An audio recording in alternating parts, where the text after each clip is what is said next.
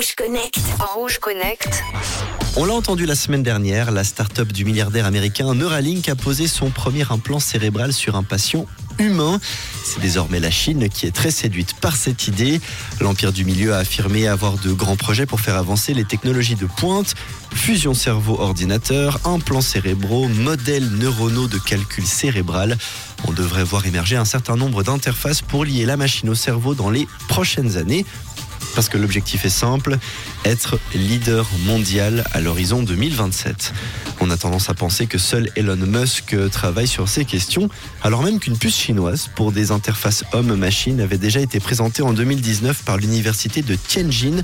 En novembre dernier, le ministère chinois de l'Industrie et des Technologies de l'Information avait fait part au monde d'un autre projet de grande ampleur, produire massivement des robots humanoïdes d'ici à 2025.